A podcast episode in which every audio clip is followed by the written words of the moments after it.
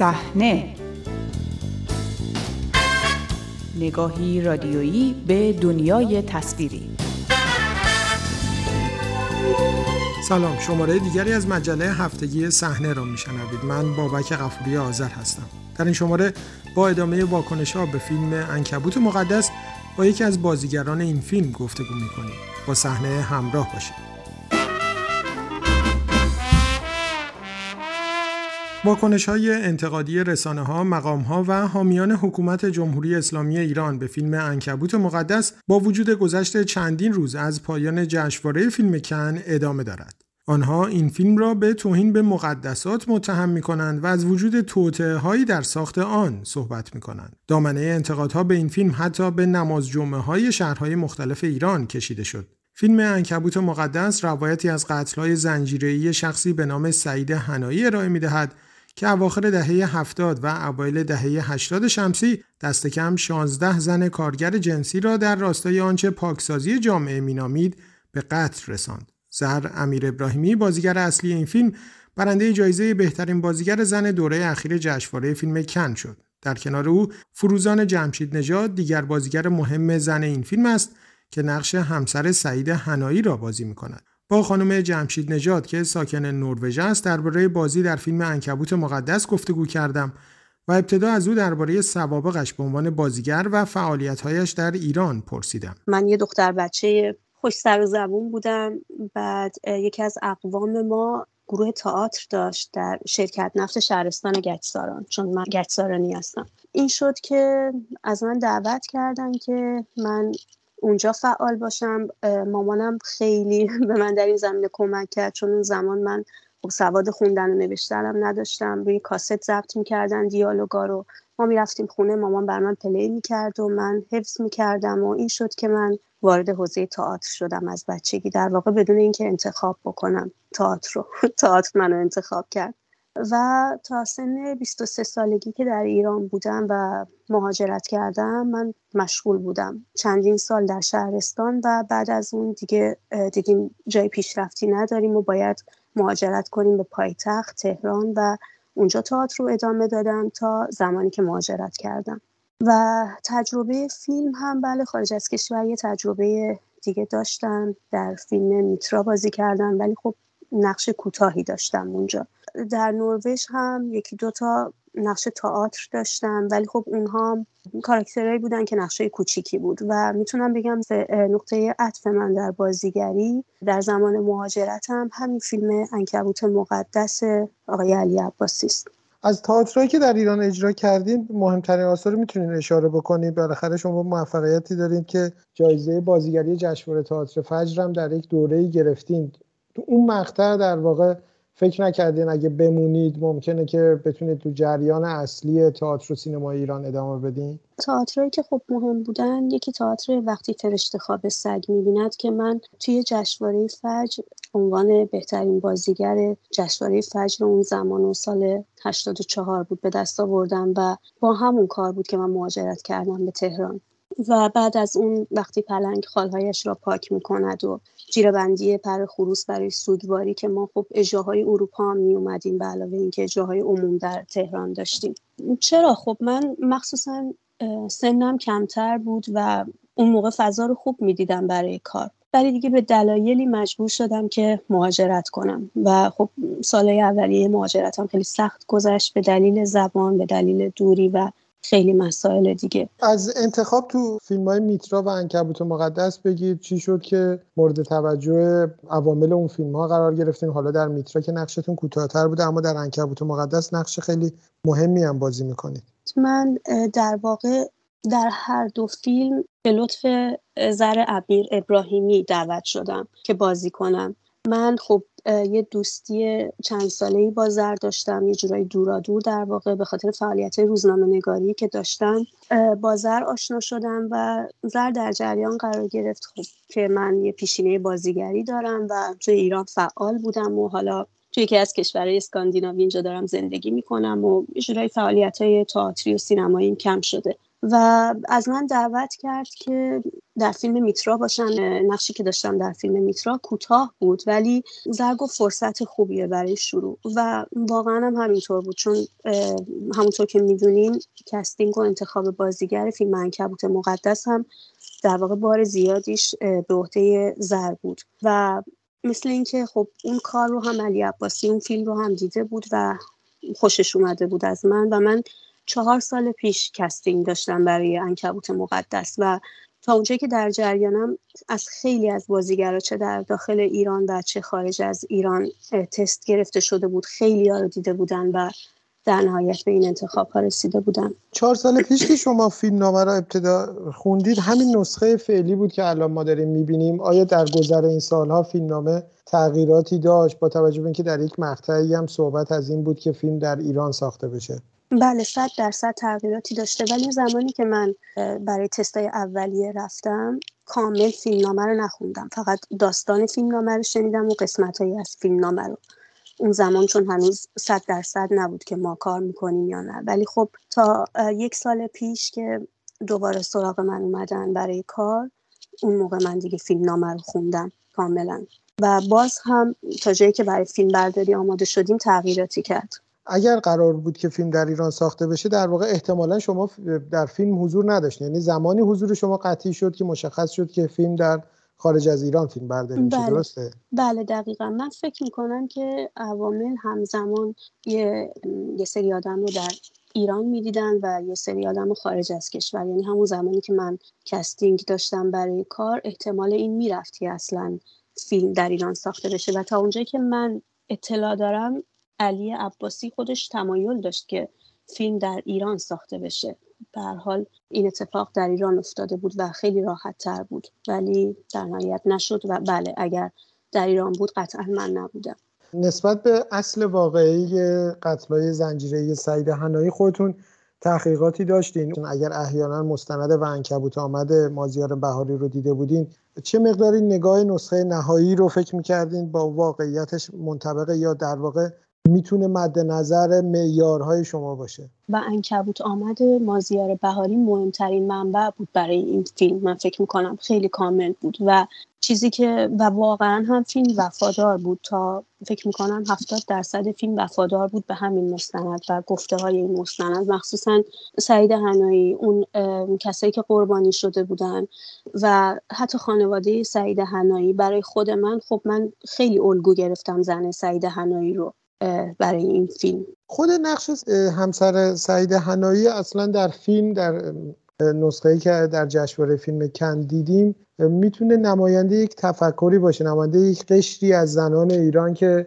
درگیر مفاهیم القا شده از جامعه و یا سنتی باشه، و نوع نگاه حمایتگری هم که نسبت به شخصیت سعید حنایی داره این خیلی آشکاره. در بازی شما هم این موضوع به نوعی نمود داره، در این گفتگوها با خود علی عباسی این موضوع دیده میشد، یا خودش چطور گفتگوها چی در می اومد با علی عباسی برای ایفای این نقش؟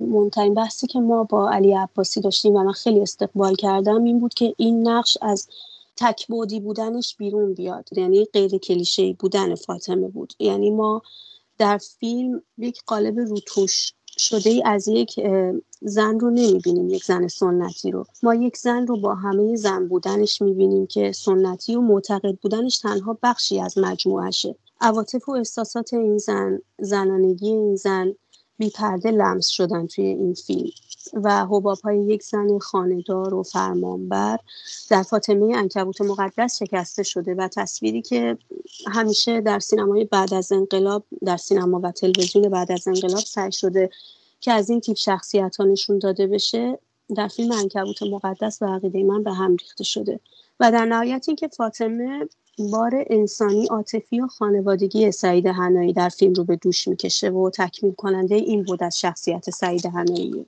و ما فقط یه زنی رو نمی‌بینیم که صرفاً حالا نماز میخونه و از شوهرش حمایت میکنه، که همون حمایت کردن هم در واقع اون چیزی که در ما در فیلم میبینیم در نهایت این زن خودش قربانی همین تفکرات هم میشه، قربانی شماره یک کاری که سعید حنایی میکنه. در واقع زن و بچه اون هستن دیگه، یعنی فاطمه داره از اون چیزی دفاع میکنه که باعث نابودی خودش و خانواده‌اش هم شده. شما در فیلم عنکبوت مقدس اجرای بی‌پروایی داریم، فکر می‌کنم در معدود مواردی باشه که از بازیگران زن ایرانی بعد انقلاب صحنه‌ای داریم که رابطه جنسی دیده میشه. تو این اجرا براتون مشکل نبود یا نسبت بهش در واقع نوعی تابو محسوب نمیشد براتون؟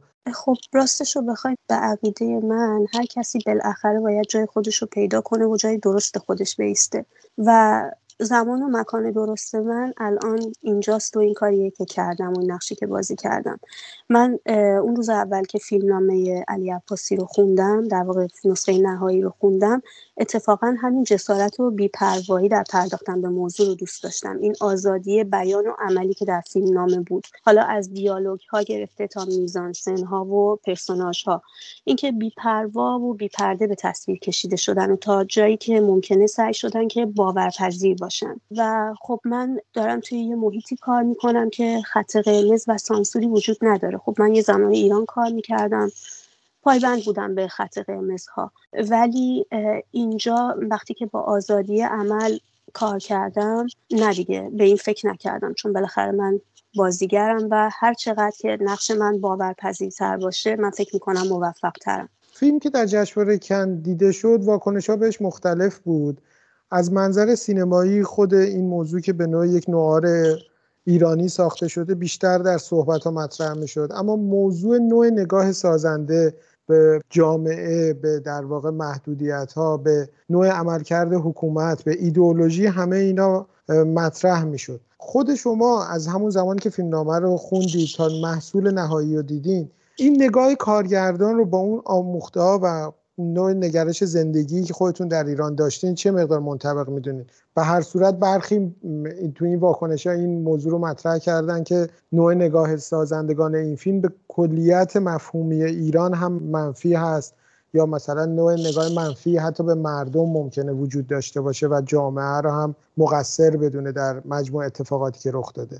منم زیاد شنیدم که خب این فیلم سیاه نمایی کرده و نقاط تاریک نشون داده، ولی اینطور نیست. ما همیشه که نباید از ببخشید گل و بلبل فیلم بسازیم، هرچند که فیلم هایی هم در ایران ساخته میشه که مشکلات جامعه رو نشون میده.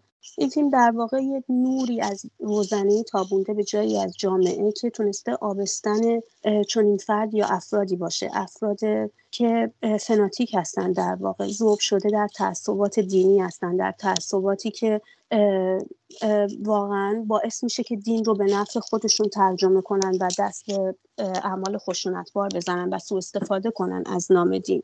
همه این اتفاقاتی که در فیلم هست در جامعه وجود داره و خب حالا کار رسیده به جایی که خیلی‌ها دارن توهین میکنن، خیلی‌ها دارن اصلا حتی تهدید میکنن، تهدید به مرگ میکنن.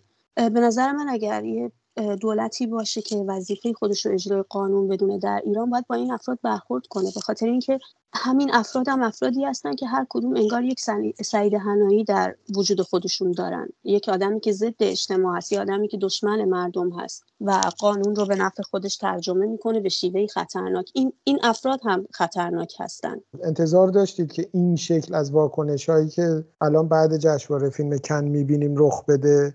نه واقعا اصلا همچین واکنشی رو پیش بینی نمی‌کردیم. ببینید سعید حنایی کسی بود که خودش در ایران محکوم شد و اعدام شد، یعنی این آدم یه, یه شخصیت خطرناک بود در ایران.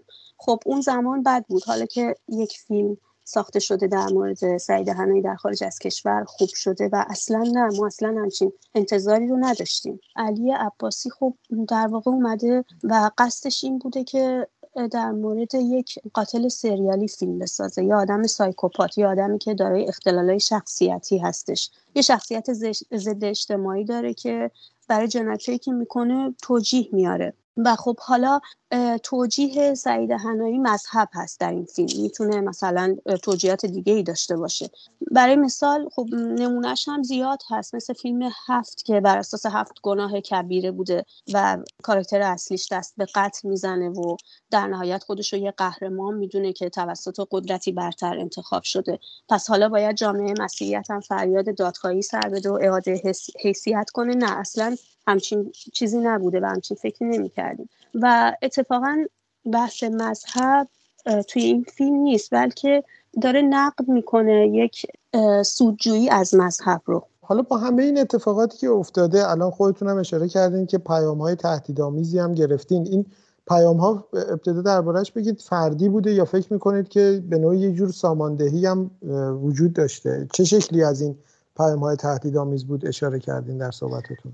من فکر میکنم ساماندهی شده باشه، چون یک اینکه تاریخی که این اتفاق افتاد در واقع همزمان شد با فاجعه آبادان و خب فکر میکنم یه جورایی سازماندهی شده بود برای اینکه افکار عمومی مردم رو تحت تاثیر قرار بده. یعنی فکرها به جای اینکه به اون اتفاقی که افتاده روی اون تمرکز داشته باشه، همه جا ناگهان پر شده از عنکبوت مقدس. و بله خب تهدیدهای خیلی مختلفی میکنن و اینکه ما سر شما رو زیر آب میکنیم، نمیدونیم آدم میفرستیم براتون ببینیم با روح الله زم چی کار کردیم و حالا امام رضا جوابتون رو بده، اون دنیا جوابتون رو بگیریم، این دنیا جوابتون رو بگیریم. و بله فکر میکنم سازماندهی شده بود، خاطر اینکه اصلا فیلم رو هم ندیدن و شروع کردن به نفرت پراکنی. حالا با این واکنش ها، با این اتفاقاتی که الان داریم میبینیم و میشه حدس زد که در ادامه هم با اکران شدن فیلم و دیده شدن هرچه بیشترش هم شاید ادامه پیدا بکنه،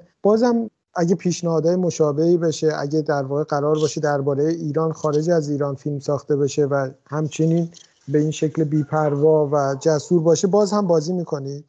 بله صد درصد. من خب این قدم در این راه گذاشتم و خب خوششانس بودم که تونستم با کارگردانی مثل علی عباسی با تیم خوبش کار کنم. اول من وقتی که این نقش بهم پیشنهاد شد، خب بزرگترین نگرانیم این بود که نکنه این فیلم که خارج از کشور ساخته میشه باورپذیر نباشه. ولی با تمام تلاشی که شده بود، شما خودتون فیلم رو دیدین، فکر نمی کنم اصلا احساس بشه که این فیلم خارج از کشور ساخته شده باشه. و اگر فیلمی با همین کیفیت، با همین تیم خوب که بهش اعتماد و اعتقاد داشته باشم، به پیشنهاد بشه، صد درصد قبول میکنم. از همراهی دیگرتان با مجله هفتگی صحنه سپاس گذارم. تا شماره آینده، شب و روز خوش.